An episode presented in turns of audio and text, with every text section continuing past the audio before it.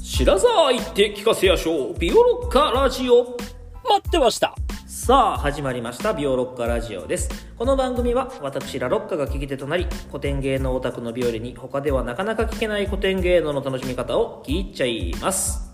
よろしくお願いします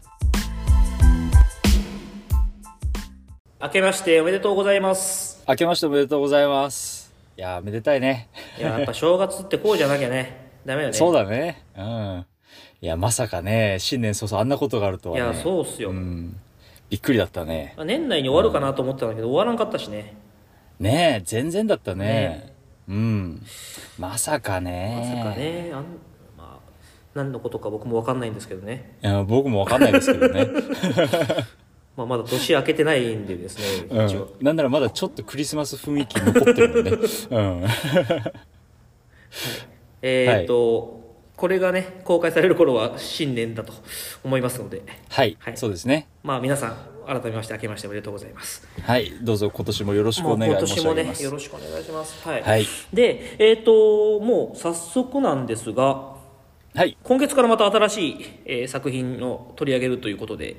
はい発表しちゃいますか行きましょうはい今月取り上げるのは三人吉さこれはなんなんか聞いたことあるんだけどこれ何んうんこれはね、えっと、何度か言及はしてて歌舞そうよ伎ねです、。なはんいか話で時々出てくるなと思って。まああのなんだかなずいぶん前の普通歌みたいなところとかで好きなセリフとかで取り上げたこともああーるしなるほどなるほど。うん、まああのまあ満を持してというか、はいはいはいまあ季節もぴったりあってあおぴ正月なんだったりじゃないけど、まあ、季節もはい合っちゃいるのではいはいはい。やってみようということでございまなするほどなるほど。はいやもうこのね、ももえうえ字面がいいよね。あそうこうなんか人と基地が両サイドからシュンみたい な。こうみ文字見ないと多分伝わんないと思うんだけど。あのねラロッカね横にね3本棒が引いてあるのはねこれ数字の3って意味なんですよ漢字でねシュンシュンって来て、人がなんかぶつかっちゃったみたいな。き基地があ走ってたら基地がやってきてぶつかっちゃったみたいな。ガツンってガン みたいなひ人と基地が入れ替わるっていう、入れ替わってるっつって。 うん、まああながち間違いじゃない話でもあるんだけど本当い 本当やそうなのかいやタイトルにある通りこれはねあの吉さ吉三郎が3人出てくる話なんですよ、ほうんでは入れ替わりとかなるほどなんか取り違えとかもいろいろあるしなるほどまああながち遠くなくてちょっと今怖いんだけど、ううんやっぱそういうとこまでね 読みタイトルから読み取っちゃうんだよなもうああさすがだねもうこんだけまビオロカラジオやってたらねそれぐらいになっちゃうんですよねやっぱそうかなまあい いやえっとまあえっとこれから、はいまあ、ちょっと時間をまたかけて、はいえっと、お話ししていこうかなというふうに思っているんですが、はい、まあ今回はまず基本情報というところから、うん、よろしくお願いおします話ししていこうかなと思います。はい。まあ、三人吉さっていうのは、まあ、あの、通称というか、うんうんまあ、よく呼びやすいから呼んでるってわけで、はいはいまあ、正式なタイトル、下題があるわけですね。うんうんで、えっと、初演時は、三人吉さ、車の発売っていうタイトルになってまして、はいはいははい。あの、車で初めて買うっていういうんうん意味ね。うん。だから、この初めてっていうのが、まあ、正月に引っ掛けてんだけどさ。ああそういうことねええ、でまあこの話は後でするんですけど、うんとある事情であのタイトルが変わって最近ではこちらの方がもっぱら使われることが多くなったんだけど、ん、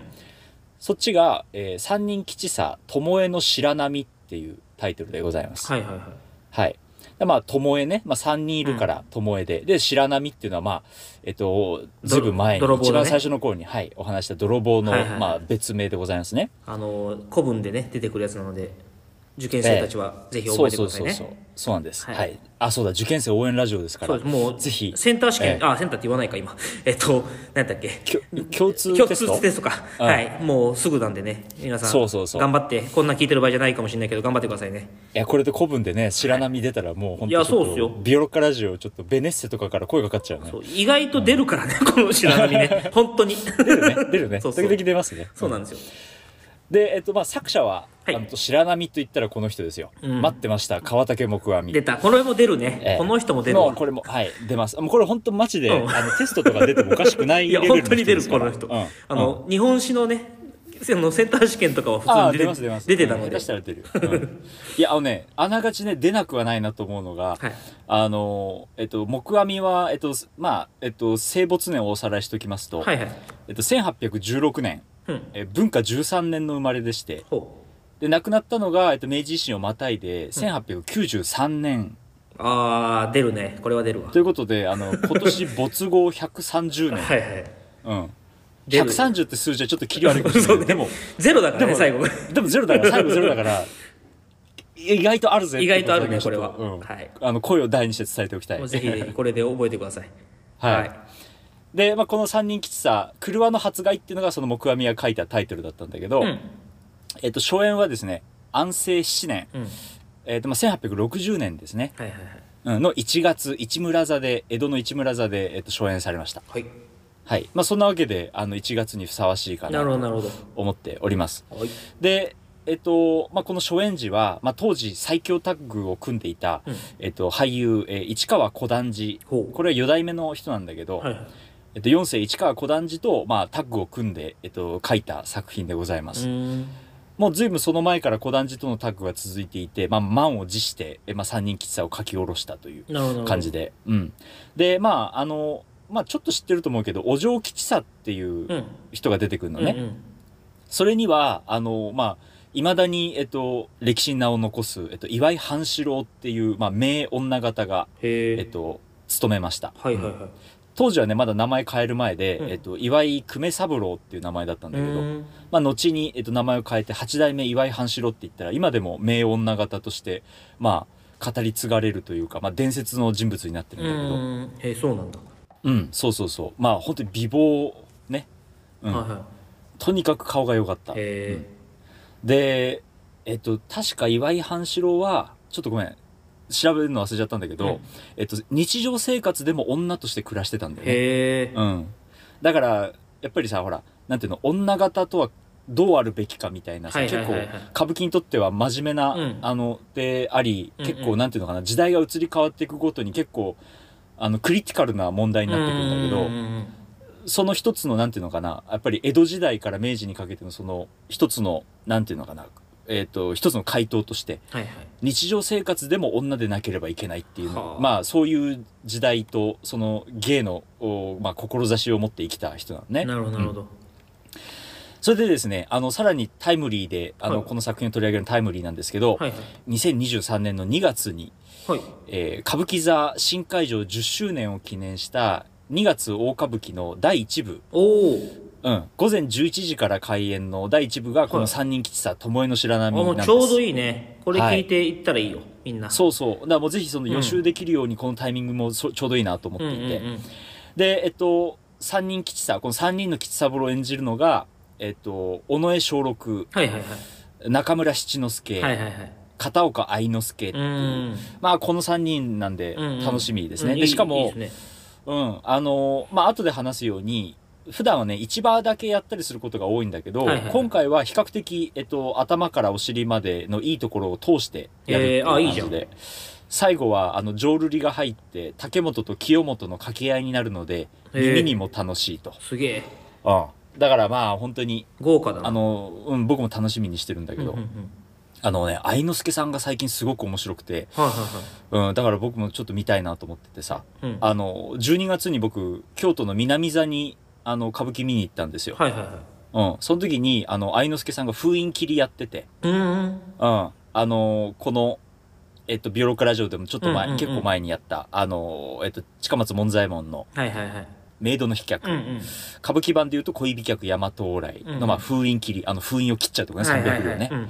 あれの八右衛門やったんだよ、愛之助あさんが。あはいはいはいはいっていうのはまあ、あの、中米役はもちろん、あの、えっと、中村鴈治郎さんだから、うんあそうねそういうのそがうねそうそう鴈治郎家の芸なのではいはいやるんだけど、やっぱ愛之助さんの方がさ若いしうんうんうん顔も綺麗なんだけど、はいはいこれがね芝居見ていくうちにねだんだんね八右衛門の方が武男に見えてきてねおおあの憎ったらしくなっていくのよ。へうんえすげええあれはねやっぱり面白かったねいいねさすが上方歌舞伎のなんていうのかな現在地のこう一つの成果を見たっていうまあちょっとうん仰々しくとそうだけど、まあ、そんな気がしました、うんうんううんんでは話を2月大歌舞伎に戻しますと、はいはいえっと、実は第2部、第3部も必見の舞台が目白押しでございまして、うんまあ、ぜひ見てほしいなと思うんだけど、はいはいあの、まず第2部はね、えっと、船弁慶をやるんですねあ。あ、うんはいはいはいはいこれはまたいつか取り上げたいと思ってて聞いたことあるまの能が元になってんだけど、うん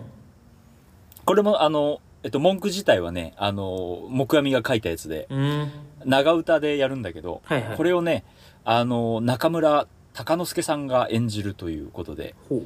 これもすごく注目なんですね。うーんうん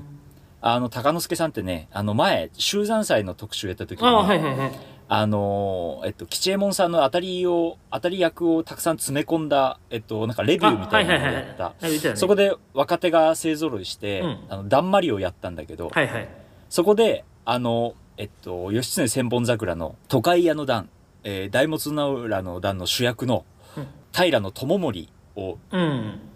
演じた、うん演じたというか、それに扮した、えっと、中村鷹之助さんが、えっと、船弁慶をとうとう大歌舞伎の場でやるということで、ほうあの、お亡くなったお父さんの中村富十郎さんの当たり役だったのね。うーんだからそれをとうとうこの大歌舞伎の舞台を、を使って、えっと、演じるっていうので、まあ、超注目です。うん、いいねで、ついでに言うとその前に女車引きっていうのがつくので、これもなかなか見れないので、あへーの絶対見たいなと思ってて。うんうんあの、えっと菅原伝授手習い鏡に車引きの段って、はいいうはいはいはいあの、松尾丸、梅王丸、桜丸が喧嘩する話があるんだうけんうど、んそれをね、あの、女版でやるっていうね。へえうん、あの、えっと、三兄弟の奥さんたちが車引きをやるっていう。まあ、要は、車引きってすごく様式美で、まあ、うん見てて楽しいんだけど、はいそれを女型でやらせたいから、女にしちゃえっていうあこあそういうことねとだね。うん。あそうそういう逆歌舞伎は逆算というかなんとそういうそうかそう。歌舞伎はね、女なんとかってつくのが結構いくつかあったりはいはいはいして、女しばらくとか、うんまあいろいろあってさ。へえうんそうそう。だからまあ、それのやつで、まあ、なかなか見れない。しかも、海春、えー、若右衛門、七之助っていう、まあ、東大の女方の中では、あの、かなり、えっと、この三人が揃うっていうのもなかなか豪華で見れないへえ機会なので、えーぜひ見てほしいなと思います。なんかもうな何なんだってなるよねこうねあの、うん男しか出ないのに女のやつが見せたくて女っていう名前つけたけど女のやつで全部やりましたみたいなねそうそうそう。いや ななあなのんねだろうねえーやっぱり歌舞伎っていうのは、ほら、あの、文楽と比較するときにいつも話するけうど、んうん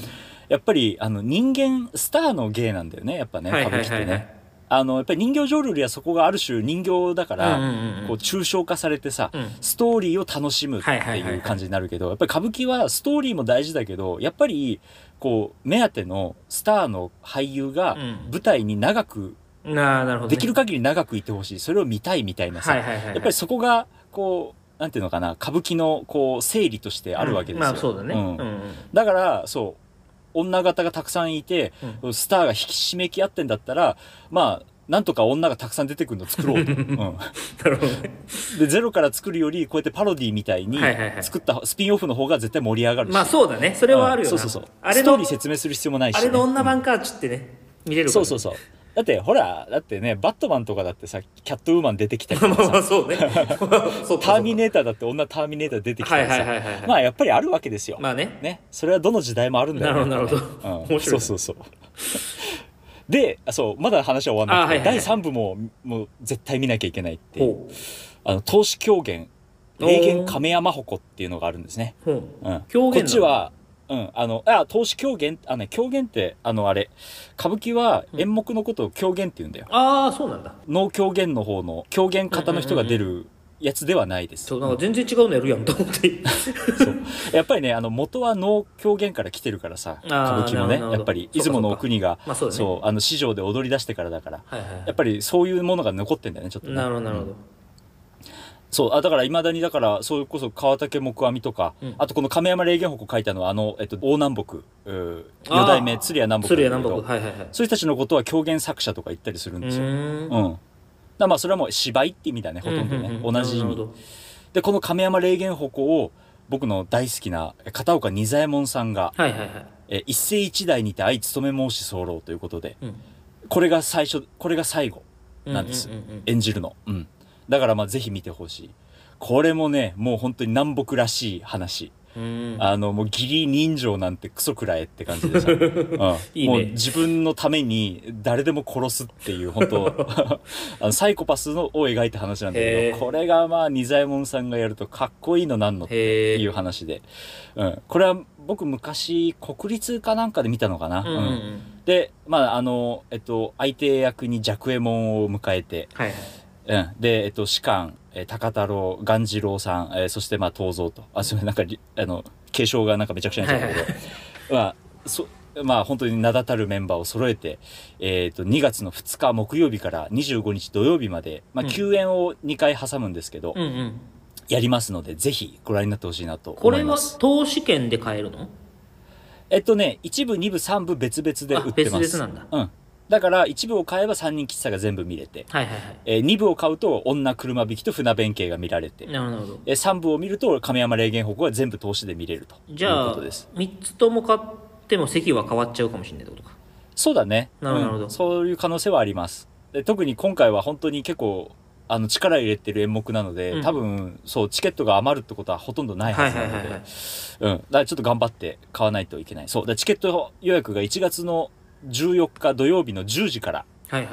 電話予約とウェブ受付で開始するので、いなるほどねはい多分10時に貼り付けば、うんえっと、目当ての席が買えると思います。なるほどなるほどうんいやすごいなそう。これ、そう、1月14日10時からってね、ここのビオカラジオで言うかどうか俺迷ったんだよね。あみんな来ちゃうかうらねん、そう、ライバルが増えるから、ち ょっと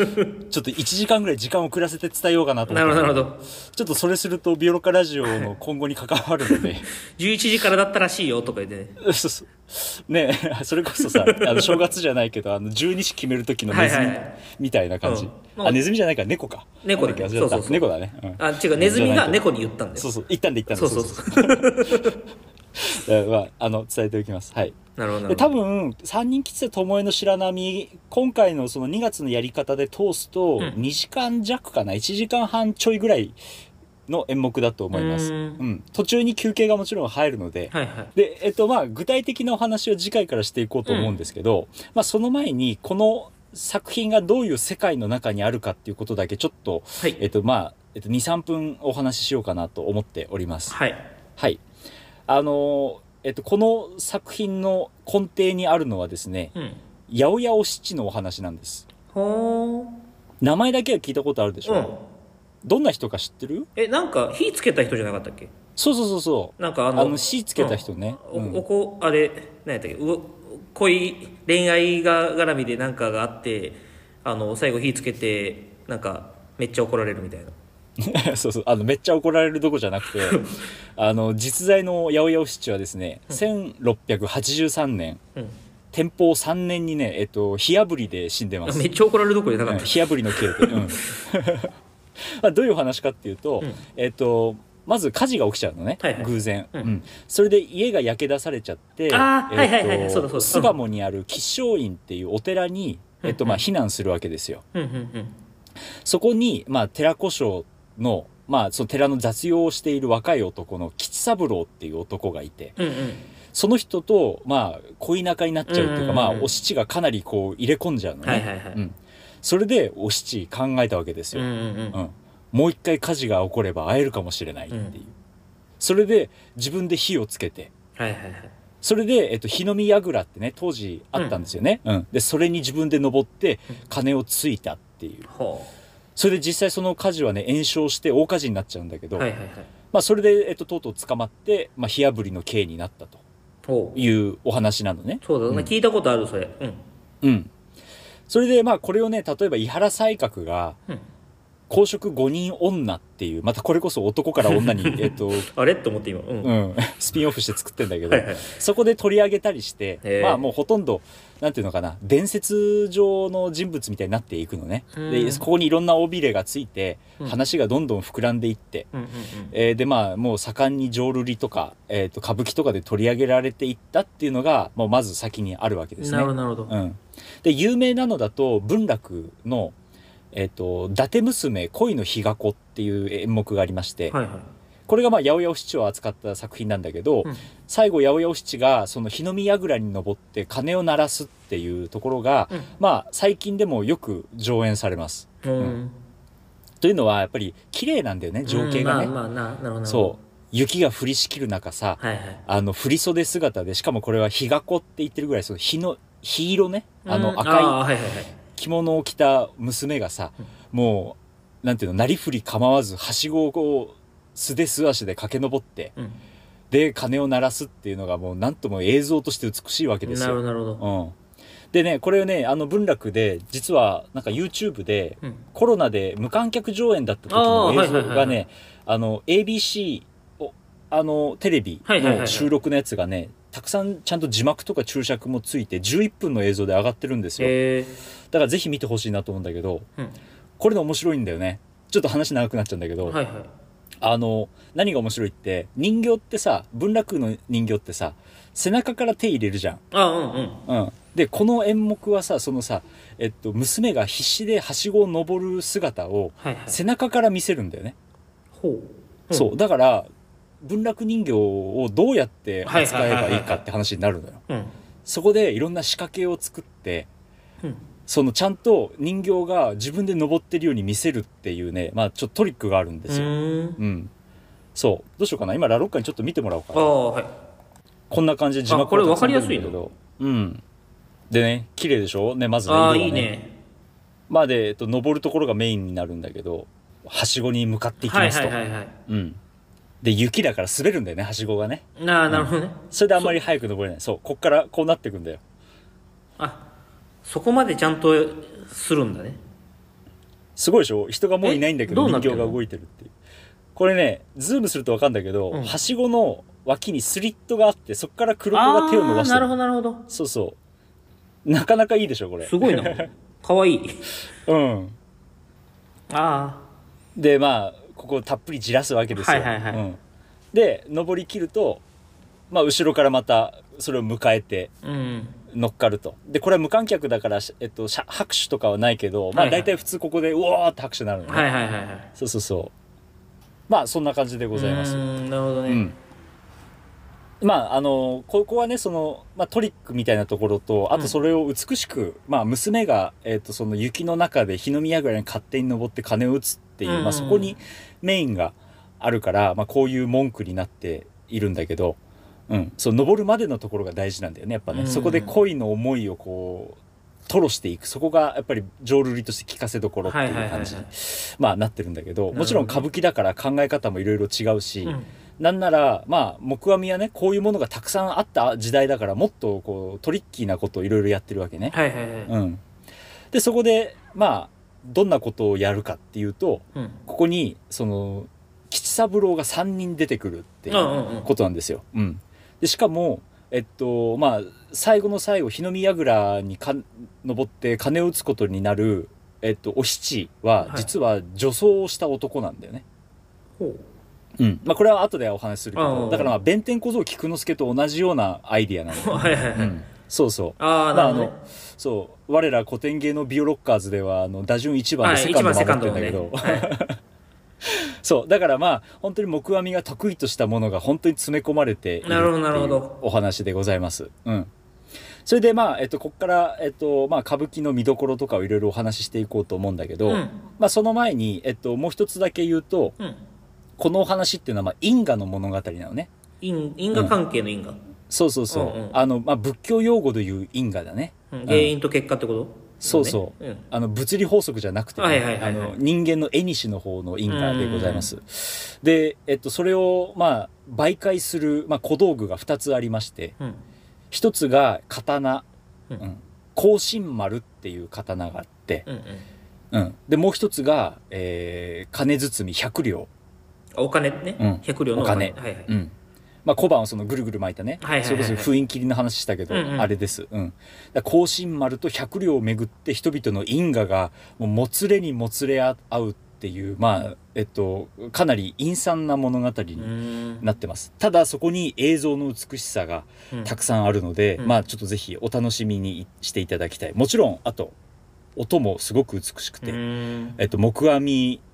といえばという、あの、七五調がもう満載ですので、あー僕いいもねこれからいろいろ読み上げていこうと思うんだけど、はいはいはい楽しみでございます。じゃあ今回はこういったところで、はい。えー次回からあらすじですねはい、そうですねと。いうことで今回はそろそろお時間でございますはい、えー、ビオロッカラジオはツイッターもございます。今回の話の追加情報などもつぶやいていきますので、ぜひビオロッカラジオで検索をしてみてください。また、ペイング質問箱もございます。番組を聞いてのご質問、ご感想をお寄せいただけたら嬉しいです。それではまた次回、さようならさようなら